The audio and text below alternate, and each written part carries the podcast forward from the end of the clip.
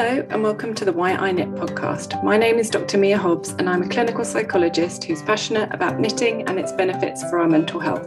On the podcast, I'll be interviewing a different knitter each week about why they knit and how it affects their mental well-being. I hope to bring a diverse and inspiring range of voices and experiences and to help spread the word about the mental health benefits of knitting. The first episode will be released on Thursday, the 2nd of December, so please subscribe now to the podcast so that you're notified when it's available. I have loved having these conversations and learning more about why people knit and what it gives them that benefits the rest of their life. So I can't wait to share the conversations with you on the 2nd of December.